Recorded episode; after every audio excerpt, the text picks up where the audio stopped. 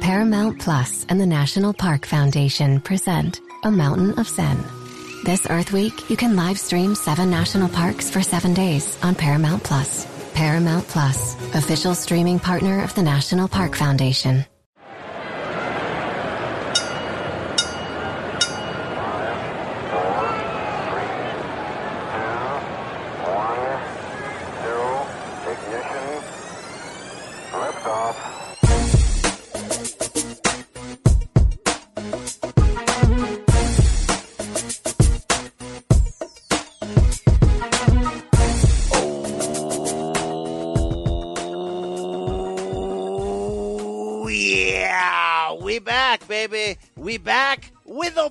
It's the State of Combat podcast on C B S Sports with your boy, the Brian Campbell, back, jacked, ready to unload the syringe. It's filleth over with the one and only performance enhancing audio pro wrestling edition.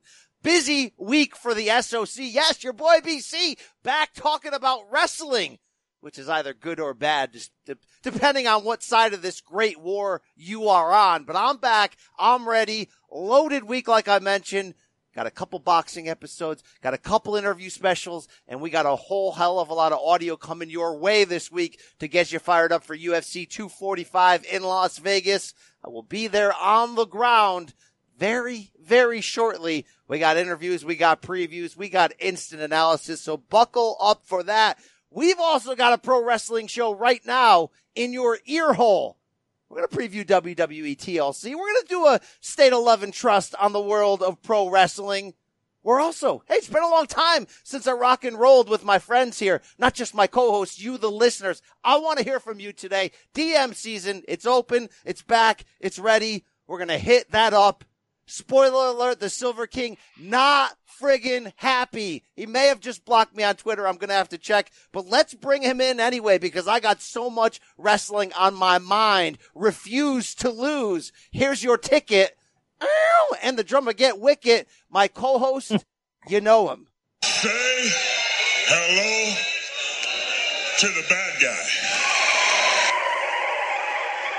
to the bad guy. Oh, yeah.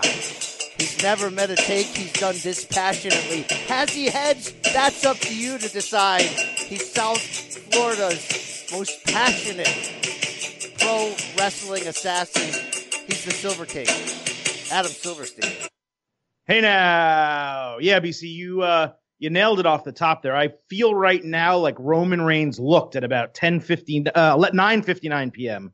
on Friday night. That's how the Silver King feels right now. Uh, but we're going to do a show talking a lot of pro wrestling. This is for, not more importantly than the show, because the show is more important, but this is one of the busiest weeks in State of Combat podcast history, I would say. I think you're right. Uh, we had uh, instant analysis, Joshua Ruiz over the weekend. We got the boxing show Monday, wrestling today, U F C Wednesday, boxing interview special Thursday, U F C interview special Friday, I A pods on Saturday.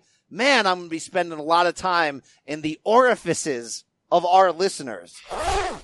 And Sunday, eight straight. It's going to be eight straight days. Pretty impressive content management right there. Wow. Wow. Um, Silver King, we mentioned how angry you were at the top of the show. Um, what I like to do to blow off some steam sometimes is sit in a hot tub, relax. Any thoughts on your end? Uh, I've replaced it with, see, it's it's like a nice fifty degrees at night here in South Florida. It perfect has been the last weather. Week. So perfect for so, a hot tub. So I go on the patio on my, in my brand new patio furniture paid for by the funds from the sale of the hot tub. The nice hot chocolate kicked my feet up. Some lake breeze. It's beautiful. It's wow. Great. All right. All right. You can, you can stay on that hill. This guy anti hot tub. He will live on that hill.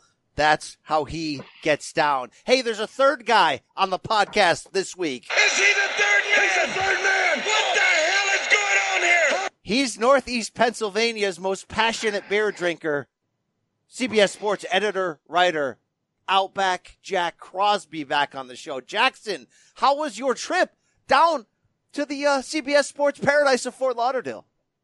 Well, it's cold and pouring rain here, so I would very much like to go back. That was such a depressing feeling getting back yesterday and just seeing the snow and ice. And again, like Adam said, I felt like Roman.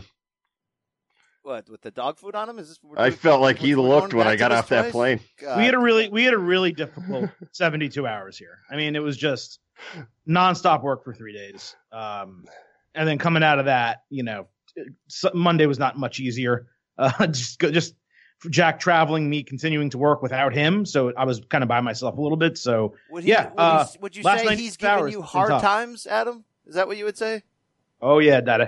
All right, all right. A couple of things you can say about Jack, though. One of the best guys you'll ever meet. Huge hog, but all right, I didn't say it. Cody, Cody did. All right, Cody did. All right. Hey, you guys been taking advantage of the uh, Black Friday, Cyber Monday. We got deals every day for cheap wrestling shirts that I'm sure you're getting emailed for. You know what I just opened up yesterday?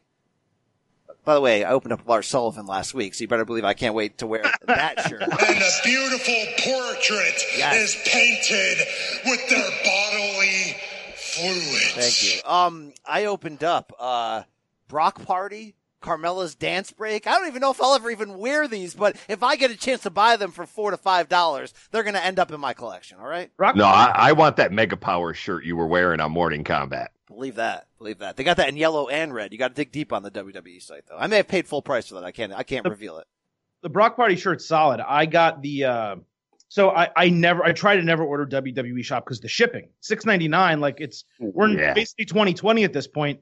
Do free shipping. Like you're you're literally costing yourself sales because it makes it, it really makes the uh, some of the purchases cost prohibitive there. But I got a Money in the Bank uh Christmas tree ornament. I don't have a Christmas tree, but it, it was like two ninety-nine on sale that I'm going to hang from my desk. That's pretty cool. I got the Andrade Cien Almas, you know, one hundred shirt. Uh, and for some reason, that's not, those aren't even the best things I got. I'm completely blanking on like the number one thing that I purchased. Uh, but I got three things and they haven't arrived yet. I don't even have tracking yet, but they should be here uh, sooner than later. If you're What's asking- it just like a little briefcase? It's a little briefcase with like a, you know, like like the ornament string that you would hang on a tree. But, I, you know, like uh, the desk here, I have those yeah, yeah, yeah. holes at the end. So I'm just going to hang it right around that. It's pretty cool. That works. That's awesome. Yeah, yeah, works. You're going to ask me whether I got the uh, Saudi Arabia Tyson Fury Cain Velasquez shirt. I did. I did. You know, you got oh, you, you got to put like a photoshopped one. Yeah, sometimes you got to mark oh. moments in time that were either good or bad, right? I will have that forever. Oh. Hashtag never forget. Thank you. The other sh- the other shirt I got was the Wyatt Gym. The pink and black. That's I've wanted that shirt since the beginning. It was like nine ninety-nine. I had yes, to do it. Yes. All right. Uh, I got a lot I want to talk about here, right? I, we can go off the rails. This is my show, so I'm ready to do this. Let's do this. Thank you. Thank you, Brock. Are you guys listening to the New Day podcast? Because it's the best thing that ever happened. No, I haven't yet. I haven't had time. It's everything you would want a W W E licensed and pushed podcast to be, but would assume that it wouldn't be. And right. It's perfection, guys. It's them telling real inside stories about how negatively they were pushed and how they overcame, then just crapping on V K M constantly, and them almost with this sort of daring nature of like, come at us. What are you going to do? We're, you know what I mean? We, we, like, we are on, untu- it's almost that air of like, we're untouchable. What are you going to do? It's kind of like with the, with the Corey Evans podcast, tri- Corey Evans, good. Shout out to Corey Evans, Nog Takai, class of ninety-six. What the Corey, Corey Graves pod tries to do, but is a little bit try hard. The New Day one bit. Is nailing it. I know you're not a big podcast fan, Adam, but find some time for it. Well, no, I, the New Day is a podcast I will listen to. I, I did listen to one of the Corey Graves episodes and it was, you know, the word I don't like to use. Uh, you know, the modern word, but it's kind of cringe on on occasion. It's just not really my cup of tea. And, and like you said, it's trying to be something that it really isn't. Uh, but the New Day, I'm very interested in for all the reasons you said. I did hear that on the se- second episode, I guess the last episode, they released all the entire list of names uh, that W W E came up with. And there was one name on that list, Trilogy with two L's, that I thought was a great name. It was like the, the list wasn't great. But it also wasn't all bad. There were probably five or six names that could have worked just as well as yeah, New Day. Yeah, but there were some quasi-racial stereotypical names there on were. there, like you yeah. would expect, where names where you're just like, good God, yeah. who is running this show? Oh, we know who's running this show. That really old white billionaire. Yeah, that guy's running this show. Look, I know, I know. There is no racism here in the World Wrestling Federation. We don't allow it. We'll allow it.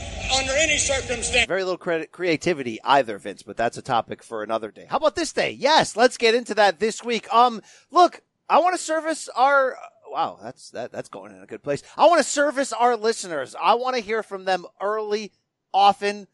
I want to pop them with a couple questions, and I want to put you guys in the hot seats to break it down. You ready for this? You ready to hear from the people? Well, you're going to have Let's to go. wait, because we're going to do that right after we hear first from our friends and sponsors. Yeah, that's what I'm talking about. Dig it. The baseball season is in full swing, which means you need to listen to Fantasy Baseball Today, part of the C B S Sports Podcast Network.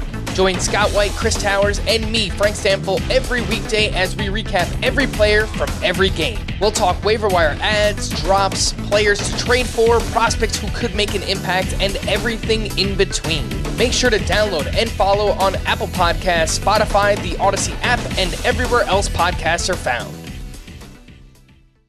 You ready for this? Yeah. If is the most original and heartfelt movie in years. Magic like this comes around once in a lifetime. This Friday, experience it with your whole family.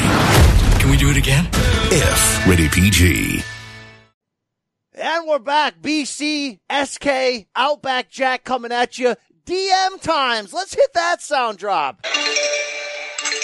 Kentucky Long Rifle. What is that, an email? No, John. No, no. It's a D M. All right, guys. I got a couple here. I want to go rapid fire, but I want to hear from the people. I haven't connected with these people in a long time. Some of these people may be blocked on Twitter by Adam. We're going to find out here. So get fired up. Get ready. Hey, it's Adam on Adam Crime. I want to start right here, Adam.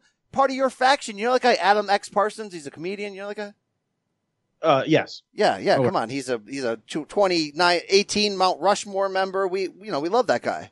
Because you guys all know that I'm a rough writer. Thank you. Thank you, Adam. We'll handle the comedy from here on out. Thank you. He says, look, um, I really feel like W W E has exhausted the T L C pay-per-view gimmick. I'll pause and let you know. Obviously, full T L C uh, preview coming in this pod. But here's a question from Adam. He says, look, this year, there's no ladder match. There's no chair match. Yet there's two T L C matches. Plus, Bray and Becky are in matches, but not defending their titles. This card hopefully can get saved by Murphy and Black. But how about this idea, and I'll I'll pin this on Adam Silver King. Why can't W W E swap out T L C for a true Starrcade pay-per-view in December going forward and really end their year strong? Yeah, they should. Um, I mean, it's it's W W E, when they started doing monthly pay-per-views, they came up with a lot of generic names for a long period of time. Um, and then they started coming up with unique matches. And they would have unique matches on some of these shows. And what they ended up doing was turning the show names into the unique matches. We have Money in the Bank, which used to be contested at WrestleMania. It was a, a highlight match on the show for mid-carders to win something that wasn't a title. It, it gave a reason to have a multi-man match on WrestleMania. You had T L C matches. You had Hell in a Cell matches. You had Elimination Chamber matches. What W W E has done over the last six years or however many is turned these matches into the selling point for the pay-per-views, as opposed to delivering really good pay-per-views and slotting the matches in where they make storyline sense. It is one of the company's biggest problems. I think Elimination Chamber maybe is an exception because you have the Royal Rumble for, you know, one spot, and then you maybe have the Elimination Ch- Chamber for another, or if you want a champion to lose the title without getting pinned, that serves a purpose. But Hell in a Cell, T L C, uh, Money in the Bank, all these other ones, in my opinion, the gimmick matches should be no longer the names of pay-per-views, and they should be utilized as needed uh, throughout the year as appropriate. Yeah, you nailed that. And I think to answer the spirit of the end of his question is, why wouldn't they do what he just said? Hey, pull that one, put it in a Starrcade. Well, look, yeah, the war's exactly. still going no, on. Not, the war's still going on in Vince's brain. He couldn't do that. He wouldn't do that. We're lucky we get Clash of Champions, which is close enough to W C W yeah. Clash of the Champions, but not the real thing. He's not going to give us what we want, which is freaking Starrcade. He'll let Paul give you a bastardized version of War Games. And I know, I know everybody, Paul's version of War Games is great. It is. All right. But it ain't, it ain't J C P's version or, or Dusty's version. Anyway, Jack, you had something? Yeah. No, I think the fix is easy. D- don't do Starrcade, which tr- traditionally is like a Thanksgiving type thing. In between, scrap T L C. And then in between Survivor Series and the Royal Rumble, just do what I have been begging for for years. Broadcast the December twenty-sixth Madison Square Garden show on the network. They do the same show every year at the at the home. Just yeah, do that. Instead. Not, That's, they're not going to give up a monthly pay-per-view. They're not going to. That's for the very extreme. I'm not saying I, I'm not telling them, but I'm saying that ideally I would just scrap the whole concept. I'm not saying they are or they should, but just broadcast the M S G show. I've wanted that broadcasted since the advent of the network. They do the same show every year. I think what W W E used to do is they used to have, as you joked, Brian, it used to be like it was Clash of Champions and it was Night of Champions. Now it's Clash of Champions again. I don't even know. But they used to that used to be for a period, the December pay-per-view.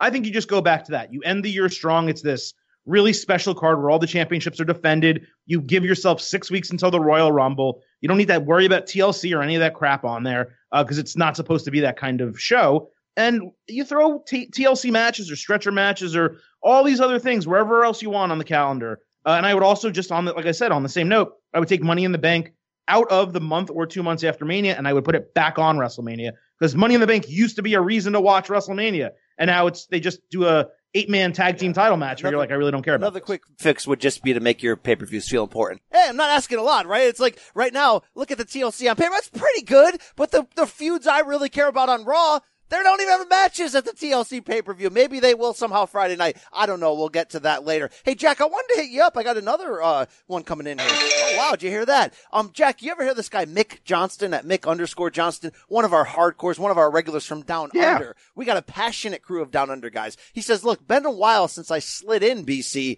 but you know your man in Aussie is always enjoying the performance-enhancing audio. Also pop for the meat pie love you had going on at Thanksgiving. Thank you for that, Mick. It's an all-year dish here. You know that. I've been interested in hearing you and Outback Jack talk about the W C W feels that you're getting from A E W. I was a Nitro guy. I've had similar feels about Raw of late, especially from their mid-card scene. But think back to when Nitro's mid-card had Eddie, Ray, Jericho, Booker T, Benoit, Malenko, et cetera. Not to mention the damn cruiserweights I always popped huge for Laparca. Didn't we all, Mick? He says the match quality was there every week, and we can look back now and see how many of these guys would eventually break through into the main event scene when they got to W W E. Would love your take, Jack. Could A E W you, you right improve, now. Could you they, improve and Raw's mid-card scene and kind of double down on what W C W was doing? You know, it's it's tough to say with A E W because they're still finding their footing. You know, and while you and I like to uh, obviously make the comparisons between A E W and W C W, I think we forget that W C W was around for so much longer, whereas A E W is still a baby. So they're they're they're still just, you know, I, I say it all the time. It's my it's my go-to for A E W. Everything is trial and error.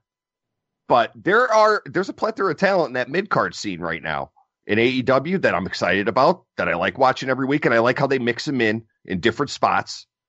Um, you know, a guy like M J F, we're already pegging to be a top star someday. Scorpio Sky right now, even though a tag team champion, still like from a singles perspective, just want to single him out from S C U. He's a huge mid-card guy that could break through.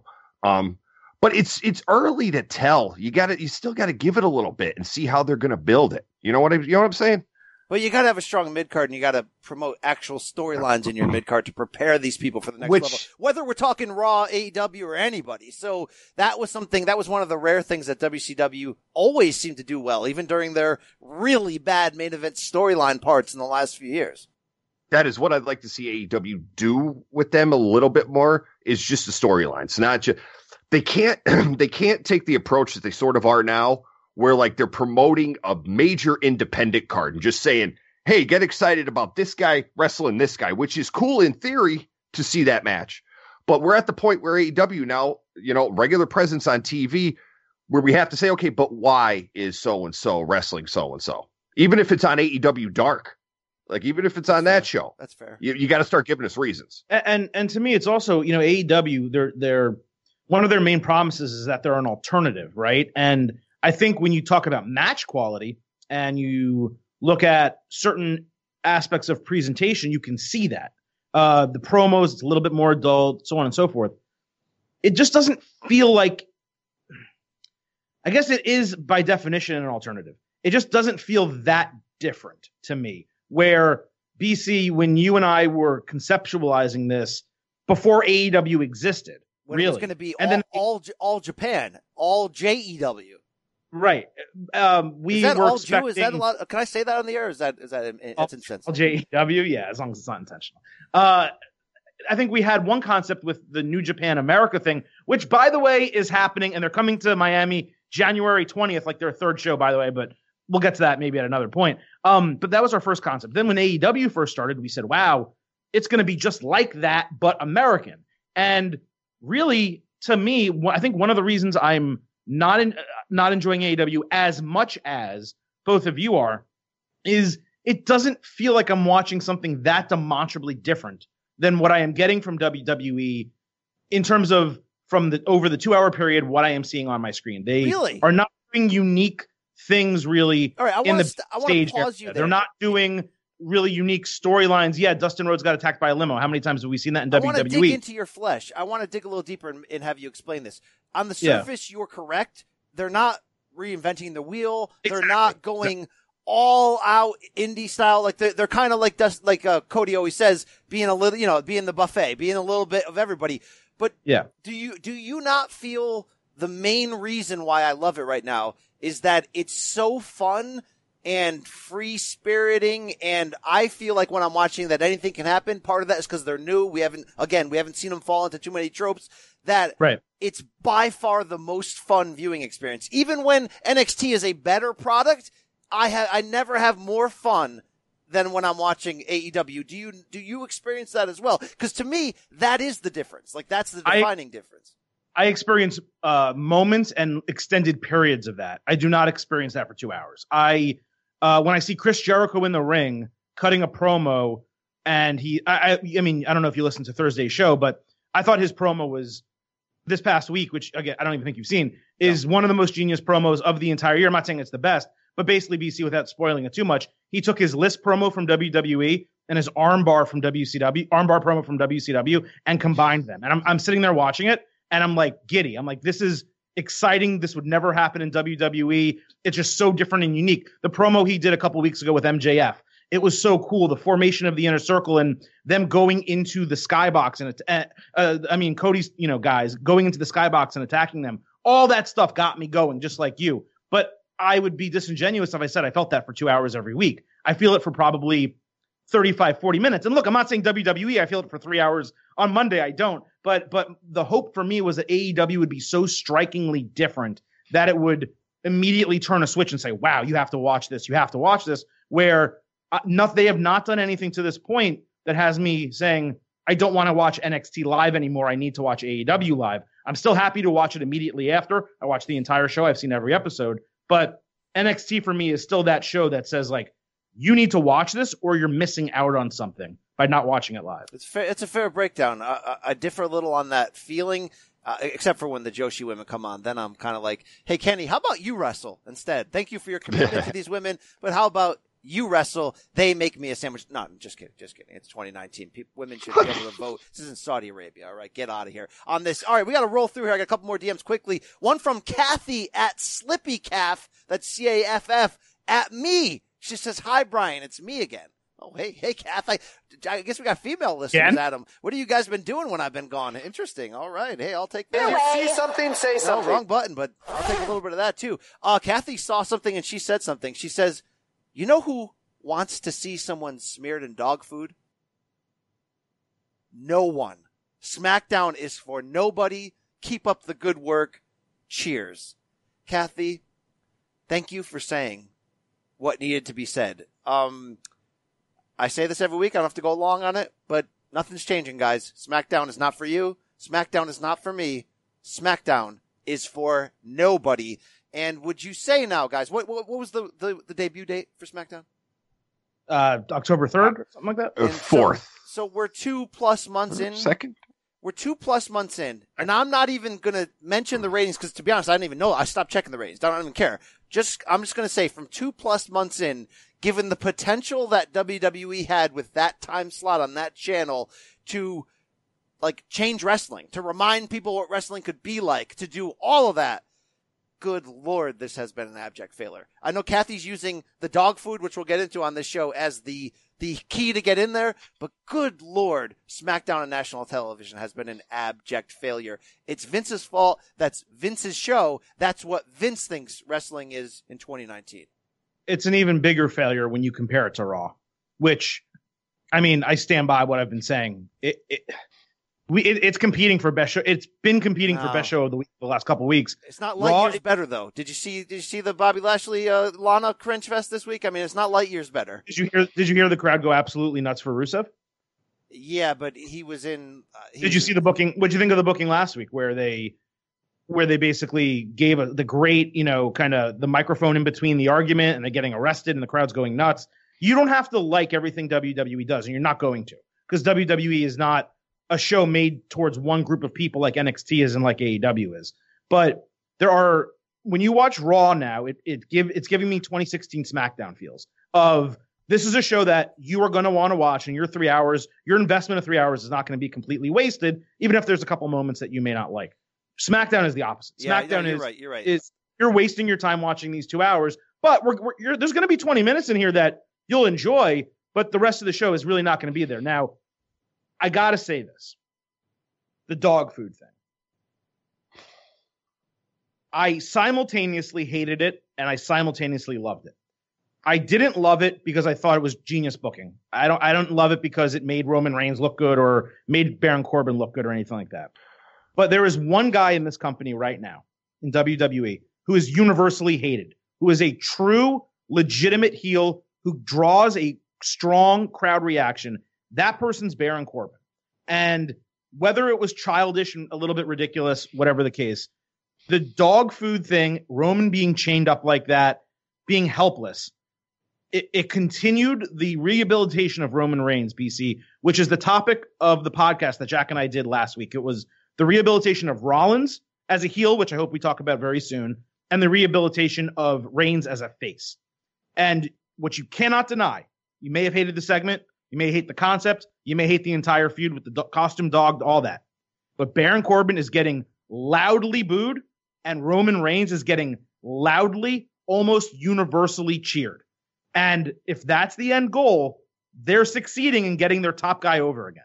What a load of crap! Um, part of that, the part where exactly. you're saying that uh, Corbin's getting booed, but it's not Corbin getting booed. It's Vince's mm, shit both. twenty nineteen booking that's getting both. booed. Do you know when Corbin, like Corbin was also really good when he was just straight up a badass heel and he could get real heel heat. Now they're shoving this feud down our throat, which is ad nauseum, to have Roman feuding nonstop against this guy. No title at stake. Who cares? You already feuded like six months ago. Oh, now he's got extra friends that help beat Roman down. We're going nowhere. And now we're going to dog food. How is this rehabilitating Roman Reigns? Because we feel bad for him. We feel bad for him that he's got to perform this in twenty nineteen when Wednesday night they're peeling our faces off with how good wrestling is. He is getting... I mean, I don't know if you're just ignoring the crowd reaction that Roman Reigns is getting, but by putting him opposite Corbin and having this stuff happen, I don't think W W E, like, I don't want to say they intentionally do stupid things. Okay. But I simultaneously think that Vince kind of has it in his head where he's like, this is so, it's not so bad. It's, not it's so bad. It's good, but it's, it's, it's something that I know fans are going to hate. And it's going to help Roman get over. Okay, but Adam, that, that's abusive troll booking, though. And they do that all the freaking yeah. time, and people uh, just accept it. That, that's an unbearable segment, how they closed on Friday night. That's... Yeah, I'm not I'm not defending – I'm I'm trying to explain. I'm not defending the segment. I'm simply saying that it is ultimately working. That's all I'm saying. All right, let me bring in Jack here. Jack, my biggest problem here, what the, what's the story? It's the, it's copy and paste at its worst. Yeah, it's traditional. Corbin's just being a pain in Roman's ass. Right. The, the heel's being a pain in the baby face's ass, which that's pro wrestling. It happens. It's not my cup of tea. I don't like this. I we talked about the rehabilitation of Roman Reigns. Yes. I think Roman Reigns now is above this B S. Yes, he is. I think he's above this B S. This is a waste of time. I don't care what their motives are to get no no no no. Roman Reigns is at the point where he's above this crap. And to be quite frank, I cannot wait until we're done with this on Sunday. Thank you. Thank you for just saying what needed to be said. Please get this over with. Because there's no rehab going on here. That's what they're doing. No, but I, it's a waste of time. You know what they're not? There's no rehab. They're actually pushing people away from the product. No, they're not. Like I went on this rant last week. I don't know if you heard. I went on this rant to the listeners about how here's here's where Roman is in the pecking order. And when he does meet Bray Wyatt, do not cry about it because it's an amazing story. So get your whining out of the way. You put it on mute. I don't want to hear it. So at the same time, I think it, you'd be better served just, and I hope they do, because you never know with these guys. Maybe they don't walk away from this on Sunday, but God, I hope they do. But again, just, we, as we've talked about, you can't, like, look, again, I'm not defending that. I'm not saying it was good. It wasn't good, period. Okay. But it was you offensive. Can't always, it, you not can't just every say it wasn't feud good. It was can, offensive. It's literally offensive. Not every feud can be, oh, I need Roman Reigns to go up against the heel and just beat him the entire time. Like, oh, let's have Roman, you know, challenge Shinsuke Nakamura for the Intercontinental Championship and win that match and have him take down Sami Zayn also and so on and so forth. That's the booking of Roman Reigns that got fans to hate him. So what they've been trying to do over the last, you know, six, nine months, it, time and time again, is put Reigns in situations. They tried to do it with the attack. It was botched with Daniel Bryan, where he just kept getting beat down and it didn't seem like it was fair to him. And, and why is this guy getting attacked? They they keep trying to put Reigns in this position where you have no choice but to root for him. And again, you may not like the booking, but I have to give credit to W W E for taking this guy who they ruined from their booking and rehabilitating him to the point where when he does get into this match with The Fiend at WrestleMania, let's say, and he is the one to take the title off him, that he's not going to get the Seth Rollins treatment of getting booed because the fans will accept that he's now in that position. What's the price and again, you, pay you don't to have do to that. The book, but it is working. That's right, all I'm but saying. The price you pay to get there, you're not like Ad T V. You're, yeah, you're wearing down your audience core so hardcore, unless there's a lot of people like you, Adam, who are just like, look, I know what they're doing long term. It is what it is. I'll forgive them. Like, it's wearing people down to the nub. I couldn't care less about Roman Reigns right now. He's not involved in a title reign. He's not involved in a feud that matters. Dude, like, everyone beats on Baron Corbin. When the two of them are on the microphone together, there's no creativity. It's it's like it's it's it's throw up in a cup, and then you got to well, drink it, it back down. It goes back to SmackDown being the, it, what Raw was, which is the Vince-run show with scripted promos and everything feels canned, and, and you know what how the booking's going, and, and you know who's behind the scenes. And it's, look, Vince is behind Raw too, just like he was behind SmackDown in twenty sixteen. But when you watch Raw these days, these promos feel more legitimate. They feel like maybe they're bullet points instead of scripts. Maybe they're not even that. Maybe these guys are allowed to go out there. I don't think Kevin Owens is being scripted. I don't think that Seth Rollins promo on Monday night was scripted. I, I, I felt like that show was giving me the W W E in twenty nineteen, twenty twenty that I want. SmackDown, we're in agreement here. It's not for us. I mean, it's there are moments that are, but as a whole, this show is being written for a larger, more general wrestling audience that, that I think is I think it's, is dwindling. Not even that, that audience is dwindling. It's sad that the best SmackDown show so far was one where the superstars were stuck in an entirely different country and they had to call the N X T guys yeah. and rush them into the arena as the show was airing. You know, right. You have a chance to uh, reteach a public of lapsed fans or never have been wrestling fans what wrestling is in twenty nineteen, and that's Vince's presentation. I don't see how that turns anyone on. It, it could only turn people off in terms of what they could actually be doing. It's it's sad. Well, it's heartbreaking.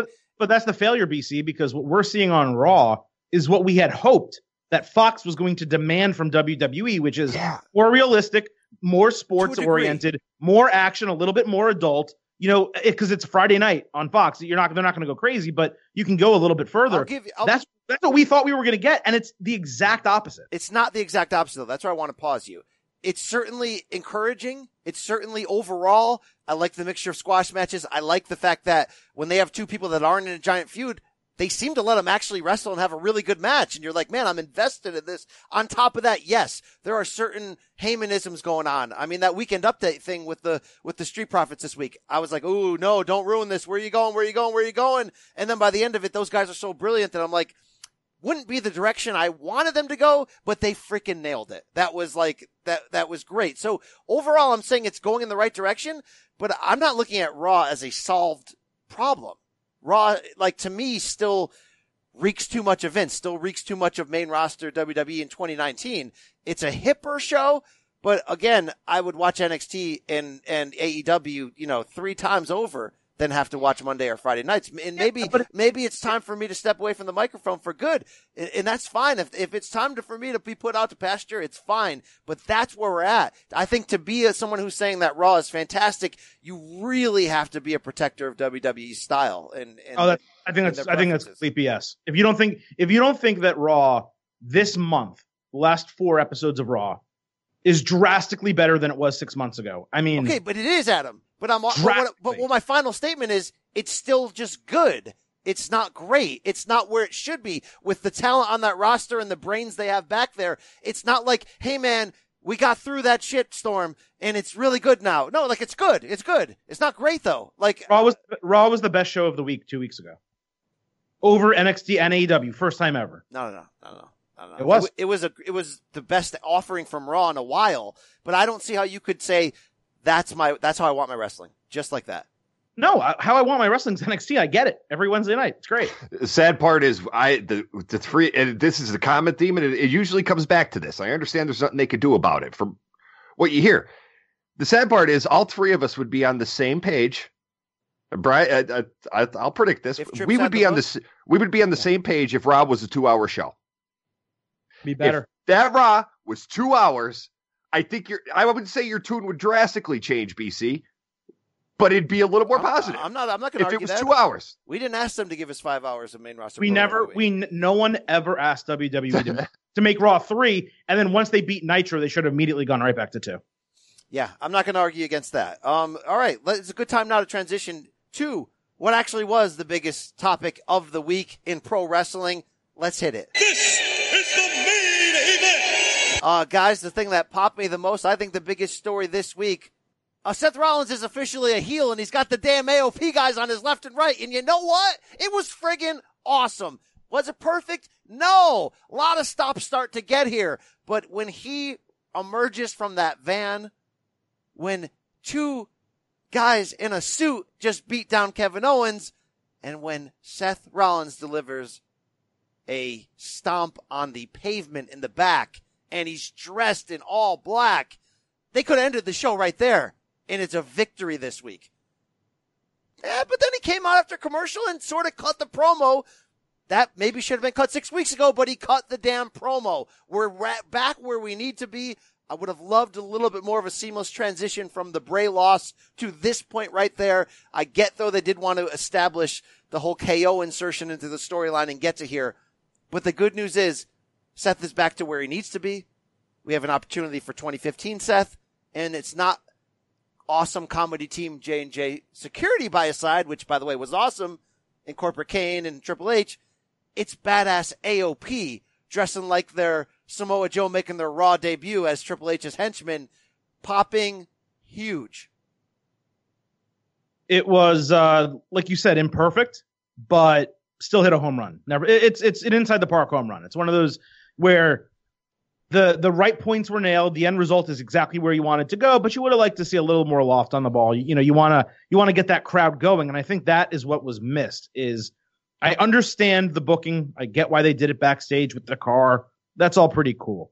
But when you turn someone heel, what you really want to do is do it in front of a crowd, because you want that crowd to vociferously boo the hell out of Seth Rollins. And because it was backstage and they were all watching it on a monitor, it was just like, oh, boo, yeah. You're watching it on T V at home. I don't sit at home and boo my T V, you know, when something bad happens. If I'm in a crowd, everyone gets you going. So that was really the biggest mistake. Could they have, I understand they were doing it with the car gimmick. Could they have figured something else out that was better, that accomplished the same thing? Probably. Yeah, they, Seth could have been in the crowd and, you know, something like that. I don't know.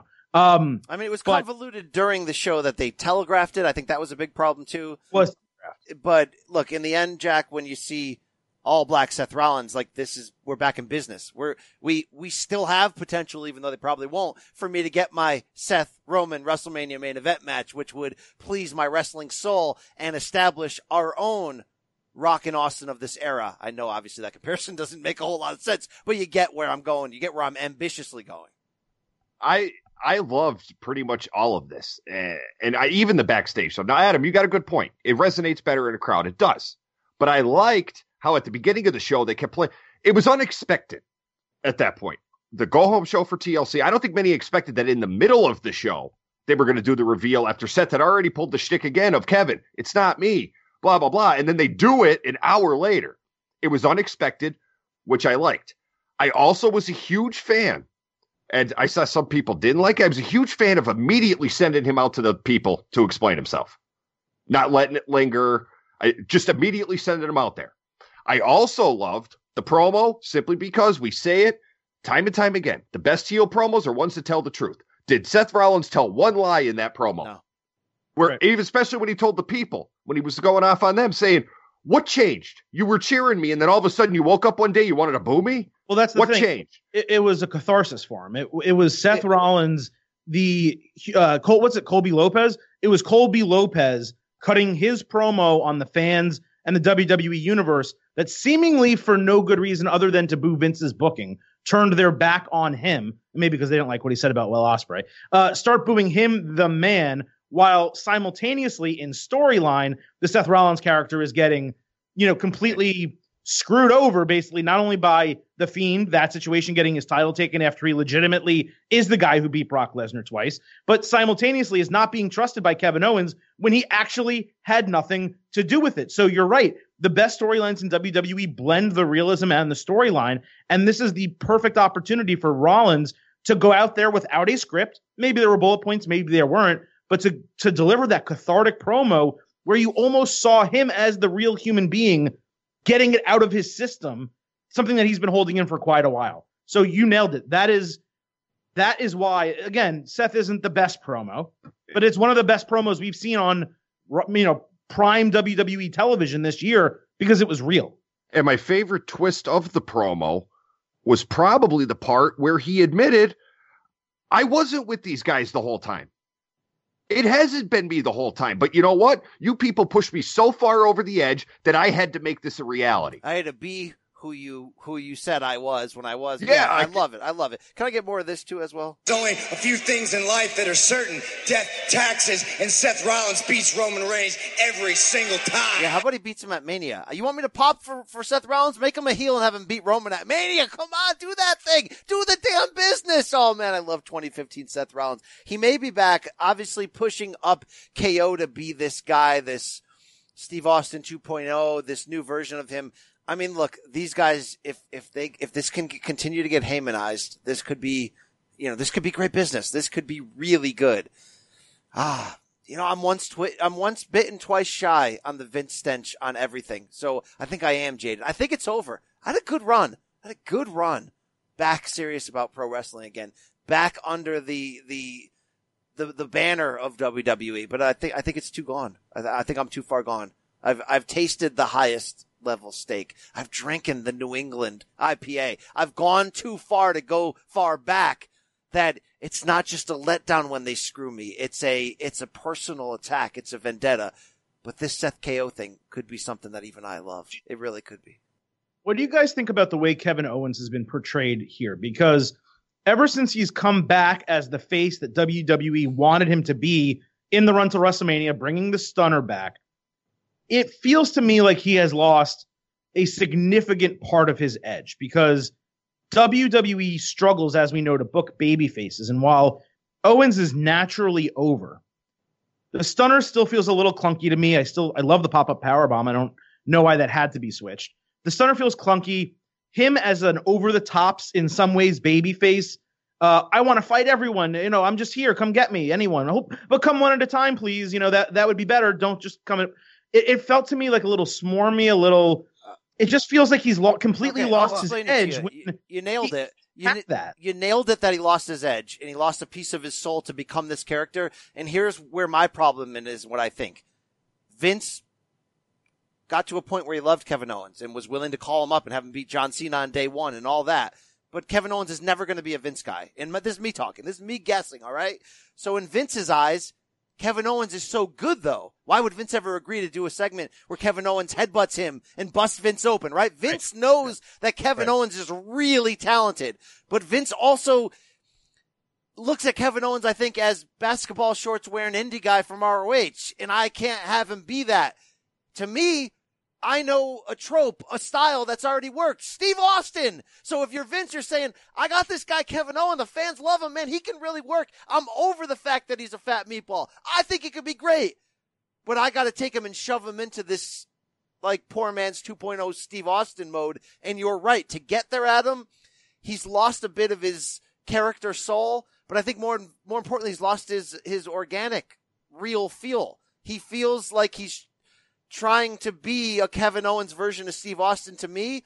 And so his beatdown on Mojo twice was just sort of like, to me, that's so Vince. To me, that's like, so where's the connection here? I want him to be pissed off at people that he should be pissed off at rather than just be pissed off at everybody in such a generic cut and paste way.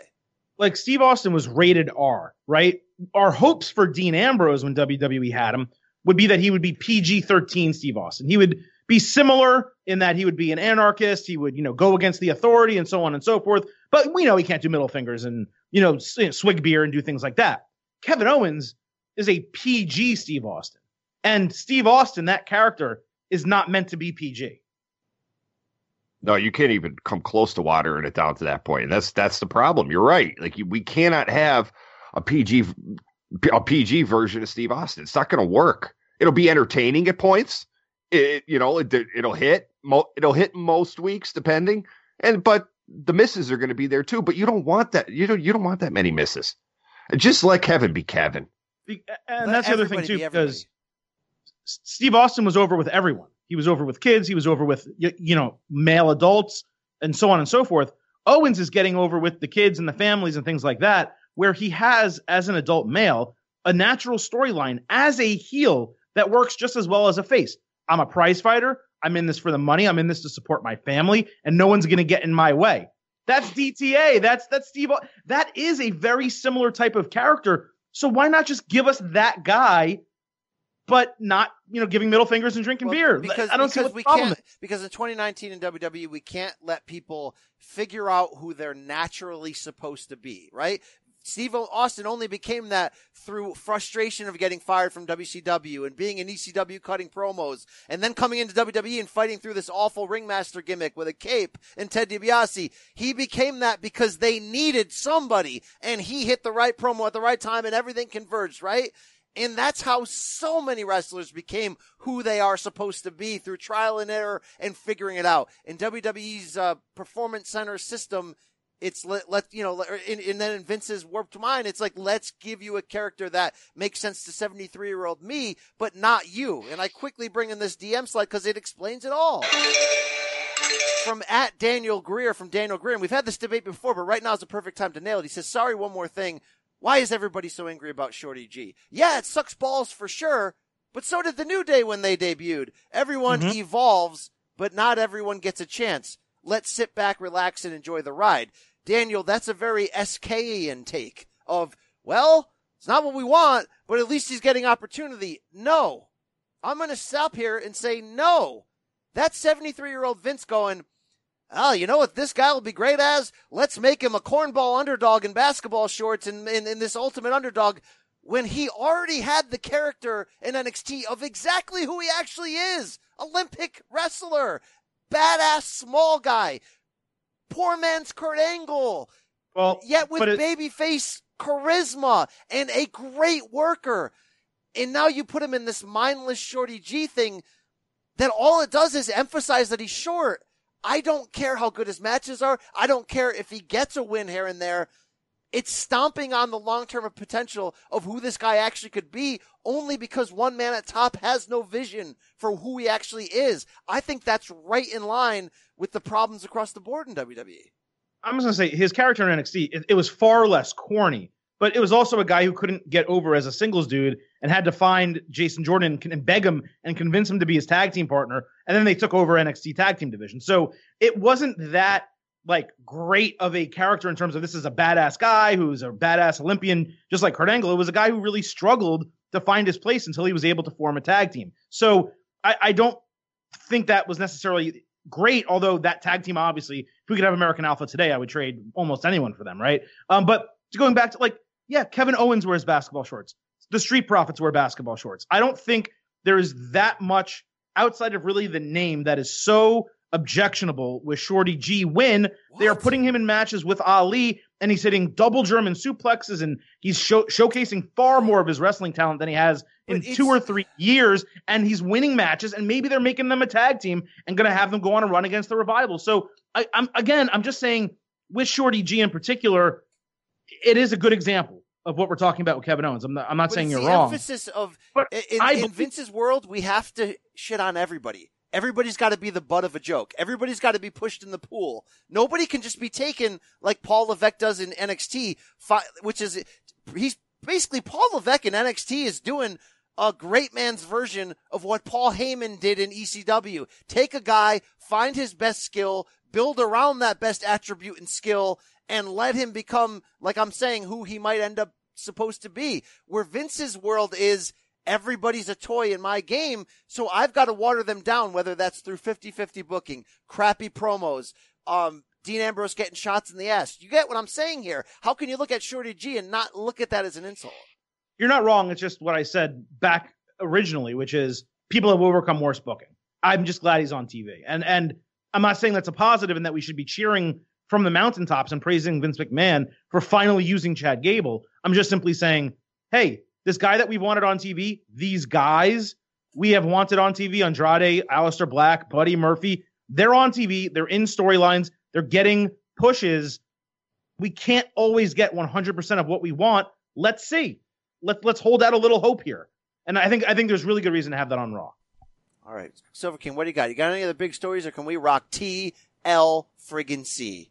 Two quick things. Uh, N W O and Batista in the Hall of Fame. Batista, I think, is a no-brainer. We don't even really need to discuss. N W O, they're only putting in Hogan, Nash, Hall, and uh, Pac, or uh, Six Pack, X Pac, One Two Three Kid, whatever you want to call him. Um, are they missing out on the opportunity yeah. to put Bischoff in, to put Rick Rude in, any of these other guys that were part of it for a short period of time or a long period of time? Um, the, I'll give W W E credit in one case. They tend to only want to put in the true difference makers in a faction, right? So, like, Dudley Boys get in, they're not going to put Sign Guy Dudley in. You know what I'm saying? Like, like what? So, right. they, so no, even, Rick Rude shouldn't be there, even though he was in the beginning. But to not have Eric Bischoff, to me, is a is a massive miss, even though – in storyline, he didn't find them. He became a massive part of them on screen once he turned on W C W and became their voice. And the hip, cool factor really went to a new level in my eyes. I mean, I'm such a massive Bischoff mark from that run. And then to know that Bischoff was the creative genius behind that, adapting it from things he'd seen in, in Japan. I mean, come on. He's not on bad terms, even though he got let go from that job. Like, at least I, you know, from what we hear and see, he's not on horrible terms. That's an insult to me. He's a massive part of that. It, you know, you got to have Hogan. You got to have Hall and Nash. I mean, do you even need, do you even need X-Pac? Like, X-Pac's already in with, uh, with, with, uh, with D X. It's like, I'd almost rather have, I don't know. I mean, I, I guess if you're going to take any other potential part-time, not part-timer, but guy on that second tier, maybe X-Pac is the most representative. But, I mean, you're not going to put in Big Show or anybody like that. But I, to not get Bischoff in, to me, it's a massive fail. Jack, Jack, do you think um, it's fair that it's wrestler-focused in that regard? And maybe they're saving Bischoff? Or do you kind of agree with B C there? A little bit of both. I agree with B C. Like, leaving out – I just think in the grand scheme of things, like, leaving out Eric Bischoff as part of the N W O is kind of egregious. But if they are going to induct him individually – It it'd make it a little bit better to to like prove that, hey, we're not just ignoring Uncle Eric over here. Um, but I also I, I don't I I think they're it's almost like they're re- rewarding X-Pac for being an original member of that group. One, well, not not original, but you know, one of the first tier members in its existence. But then pulling that move where he jumped back over to the W W F and cut that shoot promo on Raw that when he showed up the night after WrestleMania fourteen on on those on the he cut the shoot promo on the group he's being inducted into the Hall of Fame with. So it's like in some weird way they're rewarding him for well, that. He, well, he cut it on Bischoff, really, more than anyone. No, Bischoff, Hogan. He went in on Hogan, I remember. Yeah, he went on. Uh, so it's like he's getting rewarded for that by these guys. Yeah, if and they then, put in Bischoff, like you said, separately, I'll, I guess I could understand that. But I don't know, man. I don't even feel like they need to go in like right now. I know D X just went in, so maybe it's sort of this this run in a row. But I don't think Hogan's brand has been rehabbed enough where I would be excited and cheering for him as Hollywood Hogan to come back on the podium and accept this. I I just feel like it's a miss. Uh, I'm really not, you know, overly excited when in reality the N W O is my favorite thing in pro wrestling history. I mean, it really well, is outside of the mega powers. So it, it's it's it's kind of hitting me hard. By the way, I'm more excited for Batista, for me never having been a Batista mark or a guy, yet appreciative of what he's done, for them finally saying, look, like this guy's done so many great things on his own. We gave him his spot at WrestleMania last year. Probably, probably getting up in that on uh, on Dan Brooke right now. So, um, well done. You're in. We recognize you're a giant star. Here you go. We accept you and we appreciate you. That felt good for me. Everyone in Evolution is in individually, and then obviously Triple H and uh, Rick are in multi-time, um, except Randy Orton. Except Randy Orton, who just like re-signed for five years. How many two-time Hall of Famers do we have now? Honestly, see, that's another it. Yeah. I'm not going to say it's a problem that keeps me up at night, but. Now, now we're really tra- like, it come was on great now. When it was like, it was Flair. Cool when you called Ric Flair a two-time yes, Hall of Fame. Now it's what, Booker? But now, like, I can't count them on my fingers. Yeah. Any, like, come on. Razor Ramon and Scott Hall, and Kevin, you know, Diesel and uh, freaking X-Pac. We just I, don't think, I don't think Nash is in there individually. He yet, is, is he? Yeah, yeah, he is. Him yes. and uh, Hall went back to back years. Yeah. Um, right.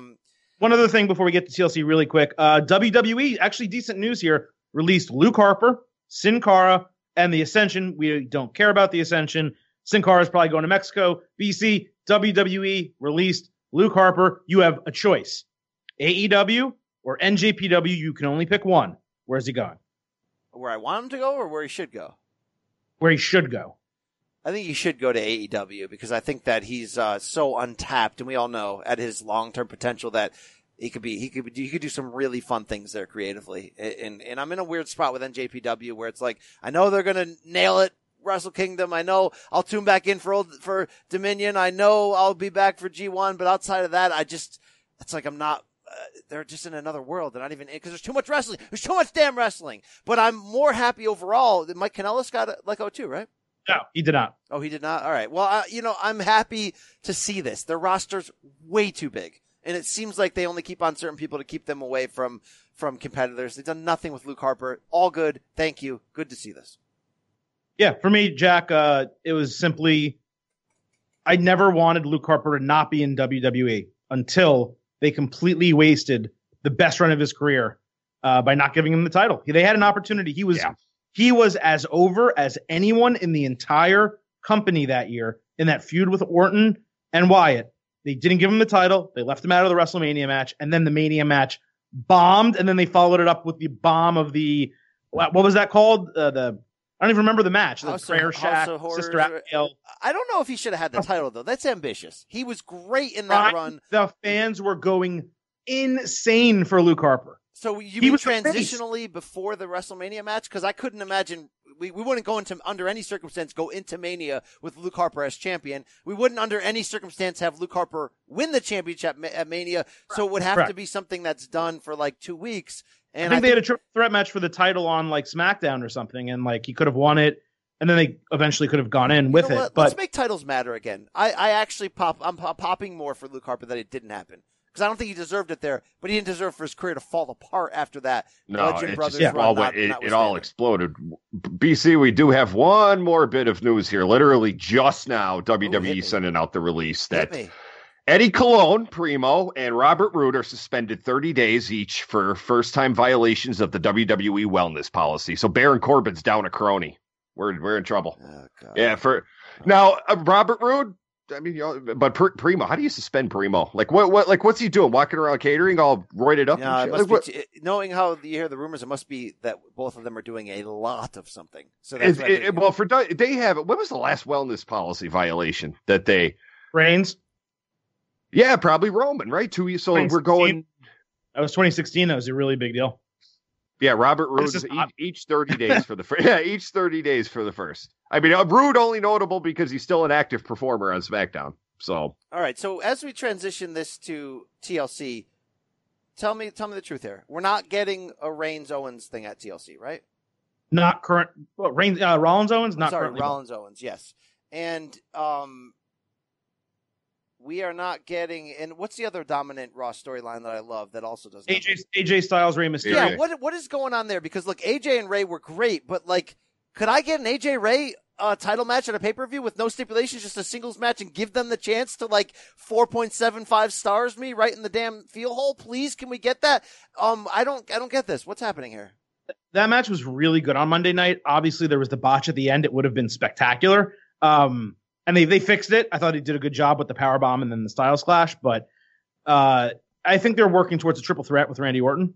So I'm guessing they're just saving that for the next pay-per-view for Royal Rumble. All right. All right. Well, T L C's hitting us for the December pay-per-view this Sunday from the Target Center in Minneapolis. And um, all right, here's the deal, guys. It feels forced. Not forced. I mean, look, we just had Survivor Series. But it just feels like, oh, it's pay-per-view time again. Yeah, I look at the six-match card as it stands now, and we're going to have to assume they're going to add more. And I, I like it, though. I like the setup now. Even with that D M re- that we read off the start, uh, maybe it's not fully representative of what a T L C card could be. Maybe we don't even need a T L C card anymore. On paper, I'm optimistic. But would I love if they kept this N X T style to just these six matches and fleshed them out and let them be really good? That would be a hell of a win.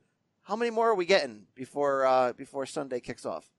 I think we definitely get one, um, which would be the SmackDown Women's title, Bayley against Lacey Evans, because they're clearly working towards that. But I agree with you. I think six, seven, eight, if you want to add a pre-show match, cards are completely fine. And when you really think about this pay-per-view, the W W E title is not being defended, the Universal title, the Intercontinental title, the U S title, and the Raw Women's title. Basically, five of their six top titles are not on the line on this show. And yet, again, to their credit, W W E has built some storylines here that actually have me interested in the matches they are putting on the show. I, I find that really tough to blame them. Yeah, let's hit, up, let's hit up that Lacey thing real quick. Ja- um, Jack, I'm a monster Lacey Evans fan. I think she should be in a major title feud right now. Are you okay with this face turn just in time for tribute for the troops, which, look, W W E does a lot of nice things, but when they do nice things, they do them to the point of you not liking or caring anymore about the subject of their nice thing.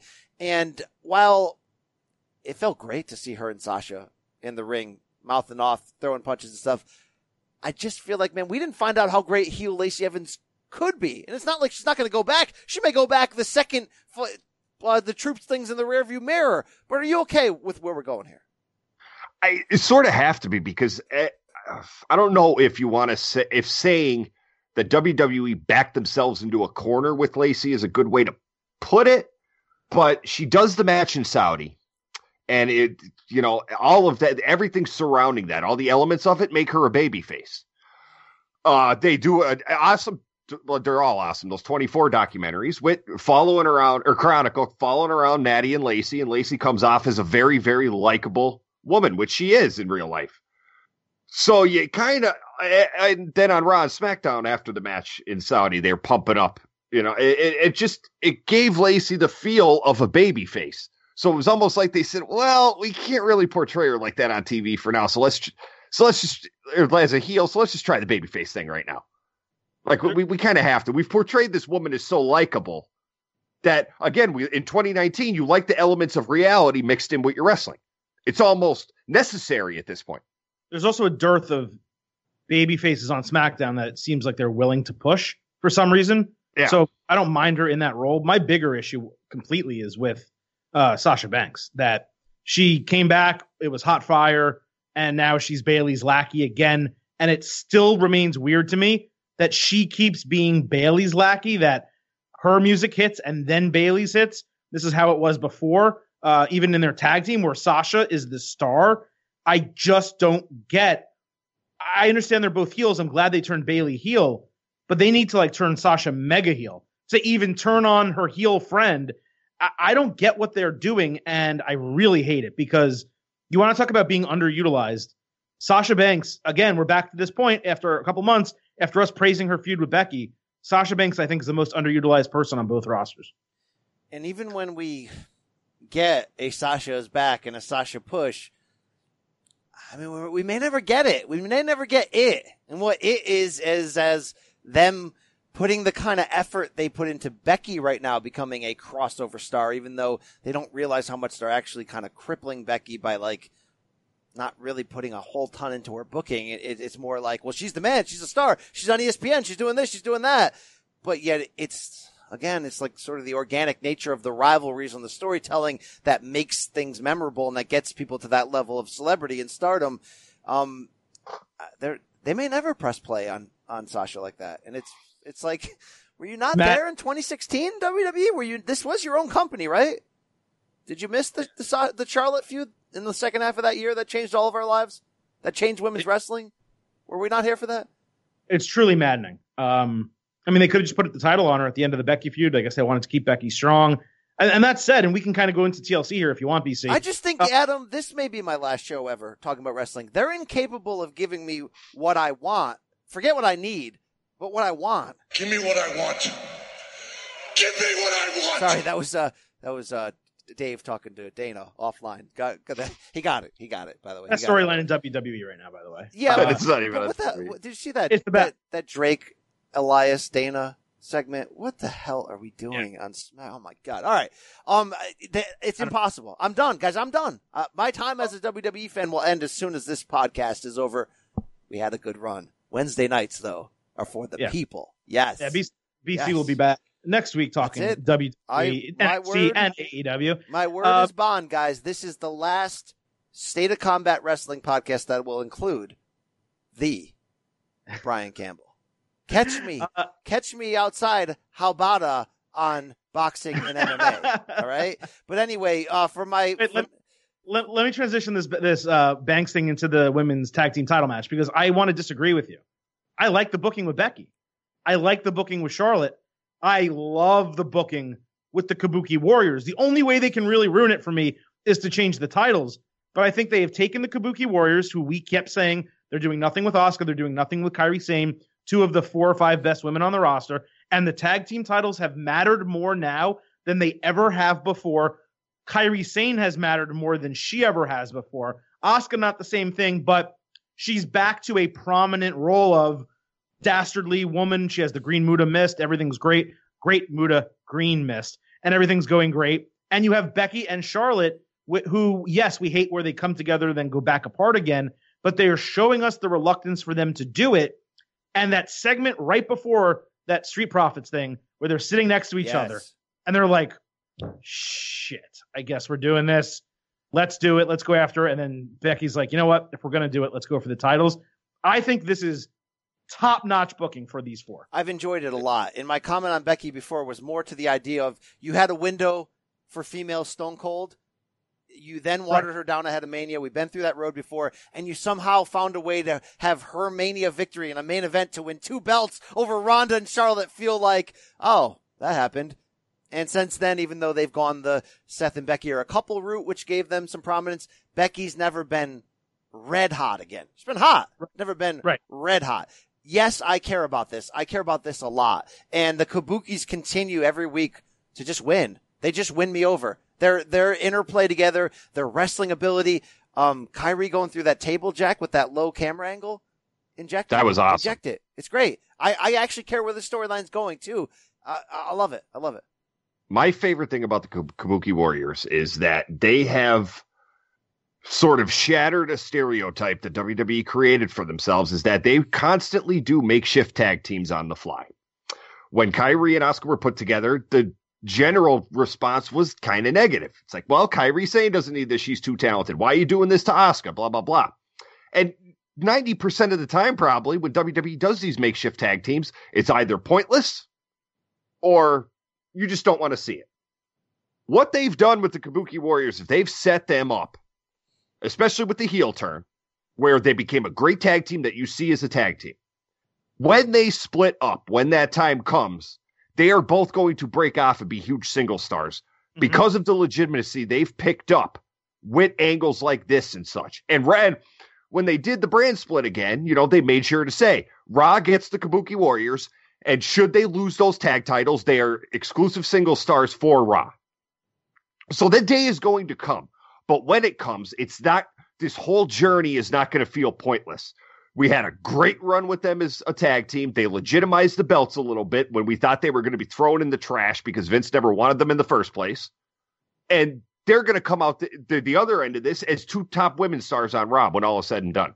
Yeah, I mean, they're setting up the perfect Asuka heel turn that we want, the dastardly, you know, business suit, you know, whatever Asuka, when she eventually turns on Kairi Sane, it's going to be great. But by treating them, we can't look back on the original creation, as you said, Jack, and dismiss what it was, which was it took two Japanese women who they didn't know what to do with because they weren't pushing Asuka. They gave them uh, a woman in Paige who could speak English and be their mouthpiece. And they're just like, all right, that's going to be your tag team. And it was a makeshift tag team, even though we know that Kairi Sane and Asuka together is a great tag team. Well, once Paul Heyman got his hands on them, he completely flipped the script. And they are two of the hottest women in the company, along with the Four Horsewomen, basically. Their, their act is just great. so great. Like I said, like... B C, I said this last week on the show, like Asuka, like the e- like the evil mother, like the, the brainchild of the criminal operation, and Kairi's just that little loudmouth kid. She's always with that. La- I love that laugh of hers when she's doing. I saw yeah. I saw a clip from a house show the other night. She was stabbing Becky with an umbrella and laughing the entire time. Well, that's right. I don't think they need. They're already heels. They don't need a heel turn. I don't think they need to break up anymore. Which I can't believe I'm saying that because I think Asuka's the greatest female pro wrestler of all time and need her back in a serious push. But this has been great. Um, in terms of the titles, what's the story going to be though? Are we going to end up with Becky and Charlotte as tag titles to tell a larger story? Or is this just going to be, I don't I, know. I don't know. Tell, guys, book the territory. I don't know where this is going. I, and I'm not mad at that. I'm actually plugged in on that. I just think it's, I think it's really easy booking. I think Asuka taps out Becky.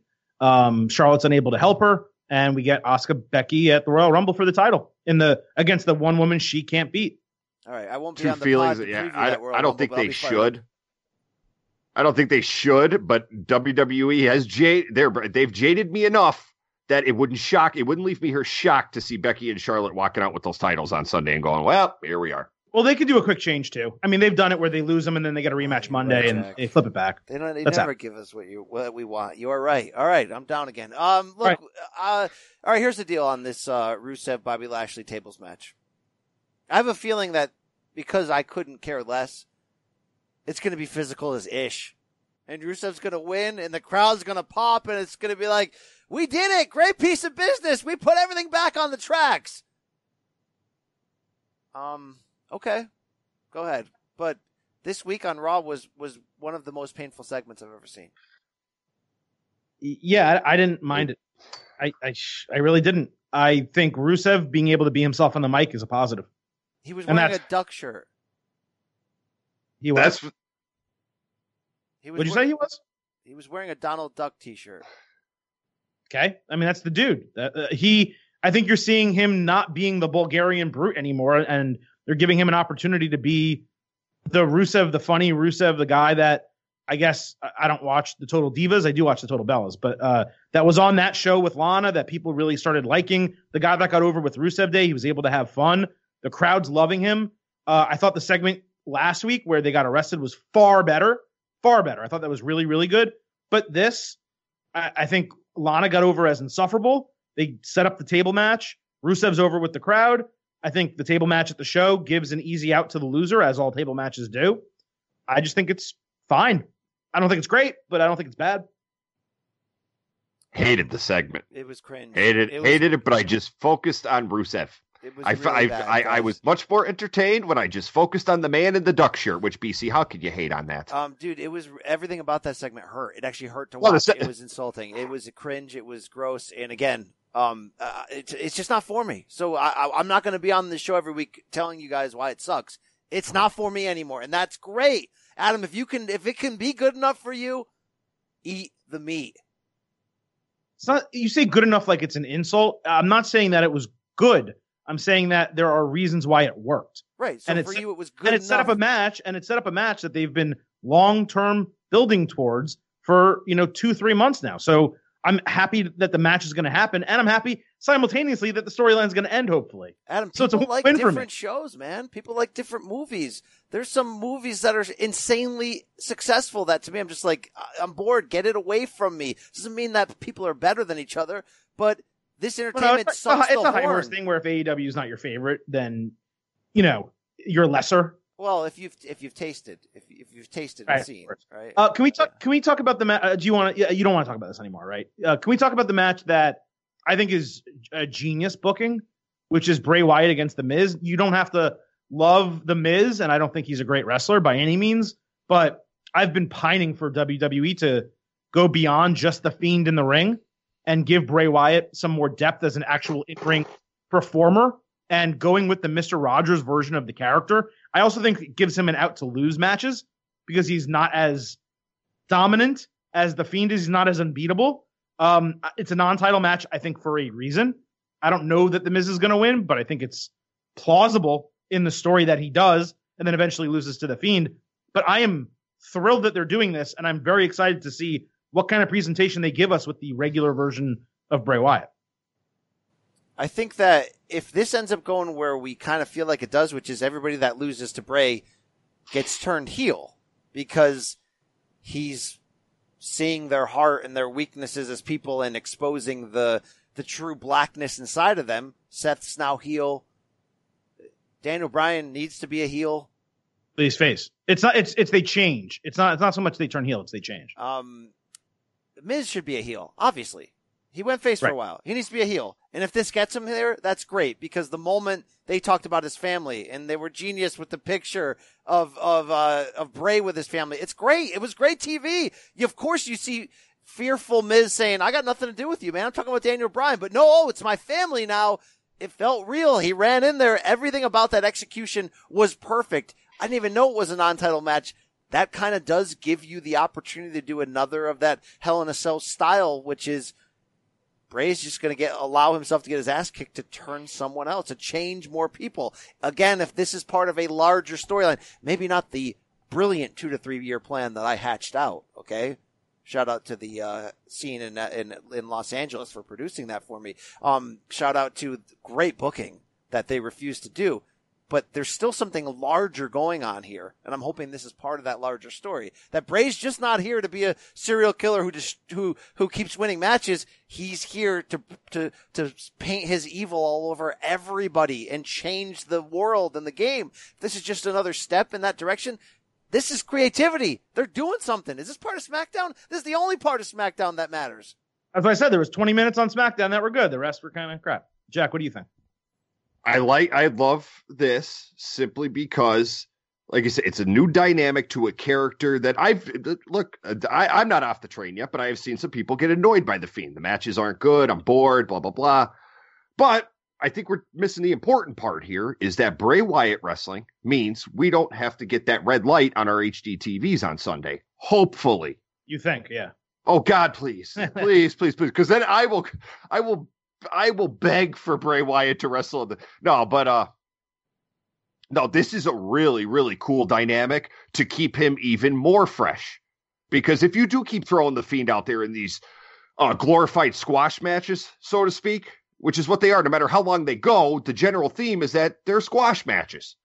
And if you, I- I'm interested to see how, how different the approach is in the ring on Sunday with just Bray. Yeah.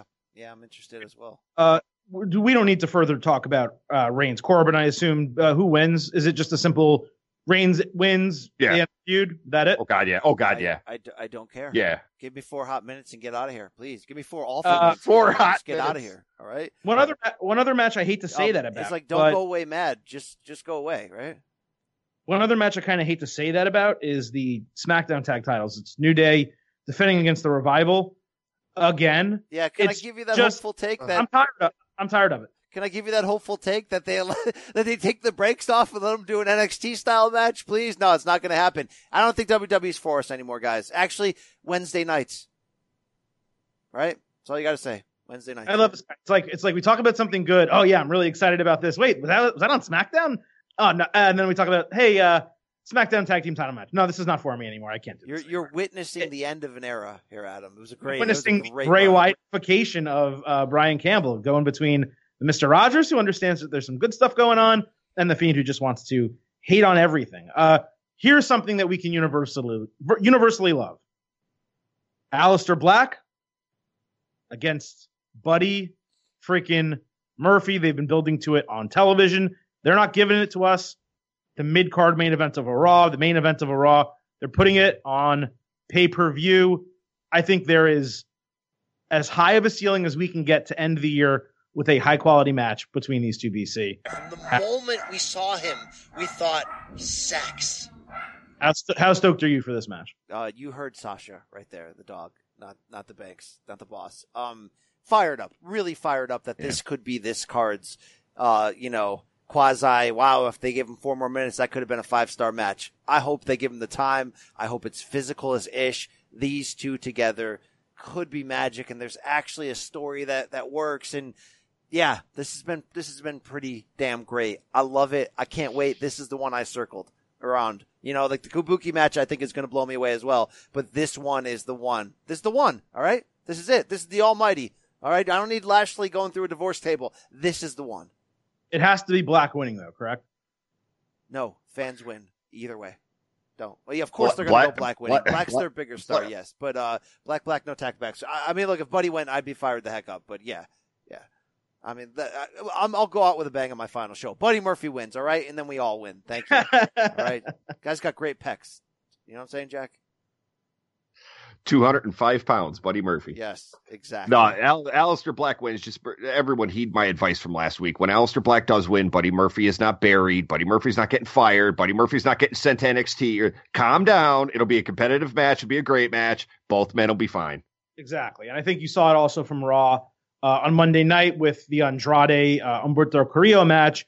Andrade lost. It doesn't mean they're giving up on Andrade. They're telling a story with Zelina Vega. Hopefully they don't split them up. But they were giving Carrillo a really big win to elevate him because he had been losing so much to Styles and been on the end of, of many of those matches. So they're elevating Carrillo, they're elevating Andrade, they're elevating Buddy Murphy, and they're elevating Aleister Black. And if you said, hey, pick four dudes, maybe I wouldn't have mentioned Carrillo, but the other three who you want to get elevated on Raw, those are the dudes, those are the names. Silver King likes yeah, Raw. The Carrillo Andrade match from Raw was really good, too. There um, was too much. That's too much Latin handsome to be putting on television. You cannot have that much handsomeness in the ring. It's too much. I feel insecure. You cannot do that to me, Heyman. Adam, do you want, want the mask back on uh, Sombra? Too much handsome. Adam, you know I've had a lot of problems with W W E right now, and you know that most of it is talent underutilized. These two guys could make a five-star match, but they don't get the chance to. These two guys are wrestling, but there's no actual story. This, that, this, that. Oh, my God. Um, unfortunately, I'm at the point where you could – You could pick the two best wrestlers that I love the most and say, you know, you, you know, you, you could say Buddy Murphy and this guy's having a program and it starts tomorrow. I'm beaten down past the point where I believe W W E could give us the type of, like, give us the type of storyline where at the end we go, hey man, remember that feud? Give us the combination of storyline and pay-per-view matches where at the end we go, hey, man, remember that feud? That feud was great. That feud was feud of the year material. That feud was great. And I don't want to always go back to that um, time I started a revolution from my bed, twenty eighteen SummerSlam. But that really may have been a turning point where it just stopped being about that. Because before that, Adam, we did podcasts together for a few years. You know, we look back at the recent years. I'd be like, man, that twenty sixteen A J Styles Roman Reigns feud was short, but I loved every minute of it. And we could be like, man, Cena Styles from that year, that's one of the better feuds of the last. What? Can you name a feud in the last two years? No, but Brian, no, no, I'm serious. I'm serious for a second. I'm serious. No, okay, I, I too. I am too. The last year, really, really, the last year, eighteen months has not been good. We we've gone over this ad nauseum. But, I want, but I'm asking you a specific question. Brian, but they're but wow. they're two months in. They're two months in, especially Raw, to trying to turn things around and give us something. And what they are giving us Let me ask you is this. Longer term storylines and things that are interesting us and things we're praising. You can't expect them to go zero to sixty in two months. You mean you can't expect them to go booking? Let me ask you this. This is my last show, so I want to get these questions in now. Um, we know N X T because N X T's twenty eighteen was the best thing ever, and twenty nineteen's been pretty badass. So we know that they can take two guys, even if it was two guys that fell into a feud because of injury, and give us like an all-time great feud. Like we're like, oh my God, is Cole Gargano better than Ciampa Gargano? What the hell's going on here? This is amazing. And all these smaller, quicker feuds like uh, Velveteen Dream and Ricochet were so good and so whatever. Um, we're two years now on the main roster where they can't complete a story. They can't give us two major stars and have three great pay-per-view matches where we actually remember what that feud was about. It's all a soup of dead ends and circle turns and whatever. How do you have the confidence right now that it goes anywhere else? I don't have the confidence. I have the hope. And I'm watching Raw on Mondays, and I've watched five, six weeks in a row, however long it's been. I'm forgetting at this point, where I am completely entertained, and I'm saying, these have been damn good wrestling shows. And we're coming off a Survivor Series pay-per-view that was freaking good from start to finish, maybe one or two lulls in the entire show. So what W W E, mostly Raw, seventy-five percent Raw, twenty-five percent SmackDown, and Survivor Series has given me over the last eight weeks, six weeks more, I've said, yeah, this is going in the right direction. This is really good. I still have N X T to fill my feel spot. I still have A E W to fill in whatever holes are left that N X T doesn't completely saturate on Wednesday nights. But on Mondays, I'm watching Raw and I'm saying, I'm not wasting my time watching this like I was for the entirety of twenty nineteen or eight or twenty eighteen. And I have SmackDown where I'm like, you know what? Yeah. Daniel Bryan and The Fiend are doing something over here. And Sasha Banks is back, and that's not working right now. But there's things happening. Roman Reigns is rehabilitated. There are, there are um, lights flashing where previously it was black. But you didn't. And but I the think spirit that's, of the question is different. You're talking about your optimism that Raw turns it around, and there's but there's a difference between, hey, Raw gave us four good episodes in a row, right? Because it was entertaining, and they put these two guys in a match, and telling a long-term storyline, even even starting- short, but even short-term, long-term, even like six-month storyline. Do you do you have that feeling like that's even in their plans anymore? Forget. Can they do it? Do they even care about doing that anymore? So I think they are doing it with The Fiend. True. So that's yes. that's one. Okay. I don't I don't know that they're doing it with everyone. With Becky, it feels like they are. Um, but it's been a lot of start and stop because there's only so many women, and she already reached that peak where she won both titles and beat Ronda Rousey. And where do you go from there? But they don't want her to lose. But it feels like they have a direction for her for Mania that they've been building at least in SummerSlam. Uh, I feel like with Rollins coming out of The Fiend, coming out of Hell in a Cell, I feel like they're on a particular direction. Uh, and I, I feel like with Aleister Black as well, it seems like they have a plan for him in particular, maybe Andrade as well. So, yes, I don't think every single storyline that you have needs to be six months, a year, eighteen months, et cetera. But if you have a couple of those, and then you have a couple really well-built three-month storylines, and again, you do not have to like the Rusev and Lashley thing. I don't really like most of it that's happening. But you can't deny that they sat down, figured out a three-month build for a non-title match, or two months, whatever, and are executing it. And they're trying. So, you know, yeah, their hope a, is there. I think they are giving me examples that they can do these things. The question is, how great can they do them? You know what? That know. was actually a fair answer. You pointed out more storylines that are well that I didn't give them credit for, which I think shows me I'm too far gone. And that's fine. And, and that's think about Rollins coming Jack, out of Hell in a Cell. Jack, that's if where they, we're at. Sometimes if you they gotta have be plan, honest.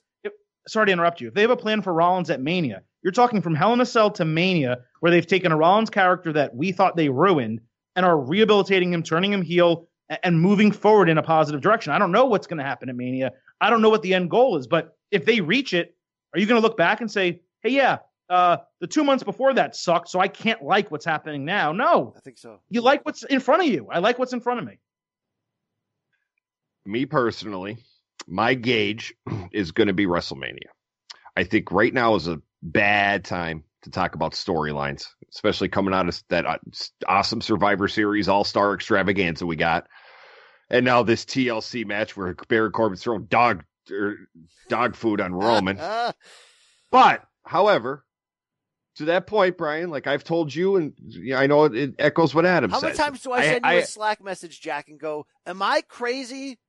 Or and what do, we end up, what do we end up talking ever? about all like, the time? No, it was actually pretty good. I think you're crazy. It's I'm too far gone, Jack. It was a good run. All right. I ha- but here's the thing. I have hope. I do, especially you know the Rollins turn the little elements here. I'm not going to talk about storylines just yet. But if they completely botch the road to WrestleMania, then I'll be with you, B C. We'll be the ones saying this is of the last course. time we're talking about yeah, W W E. This if, if they miss. botch Ciampa, you'll, you'll be with him. You think I'm going to defend them if they botch the road if to WrestleMania? Botch Ciampa yes, with with this like if.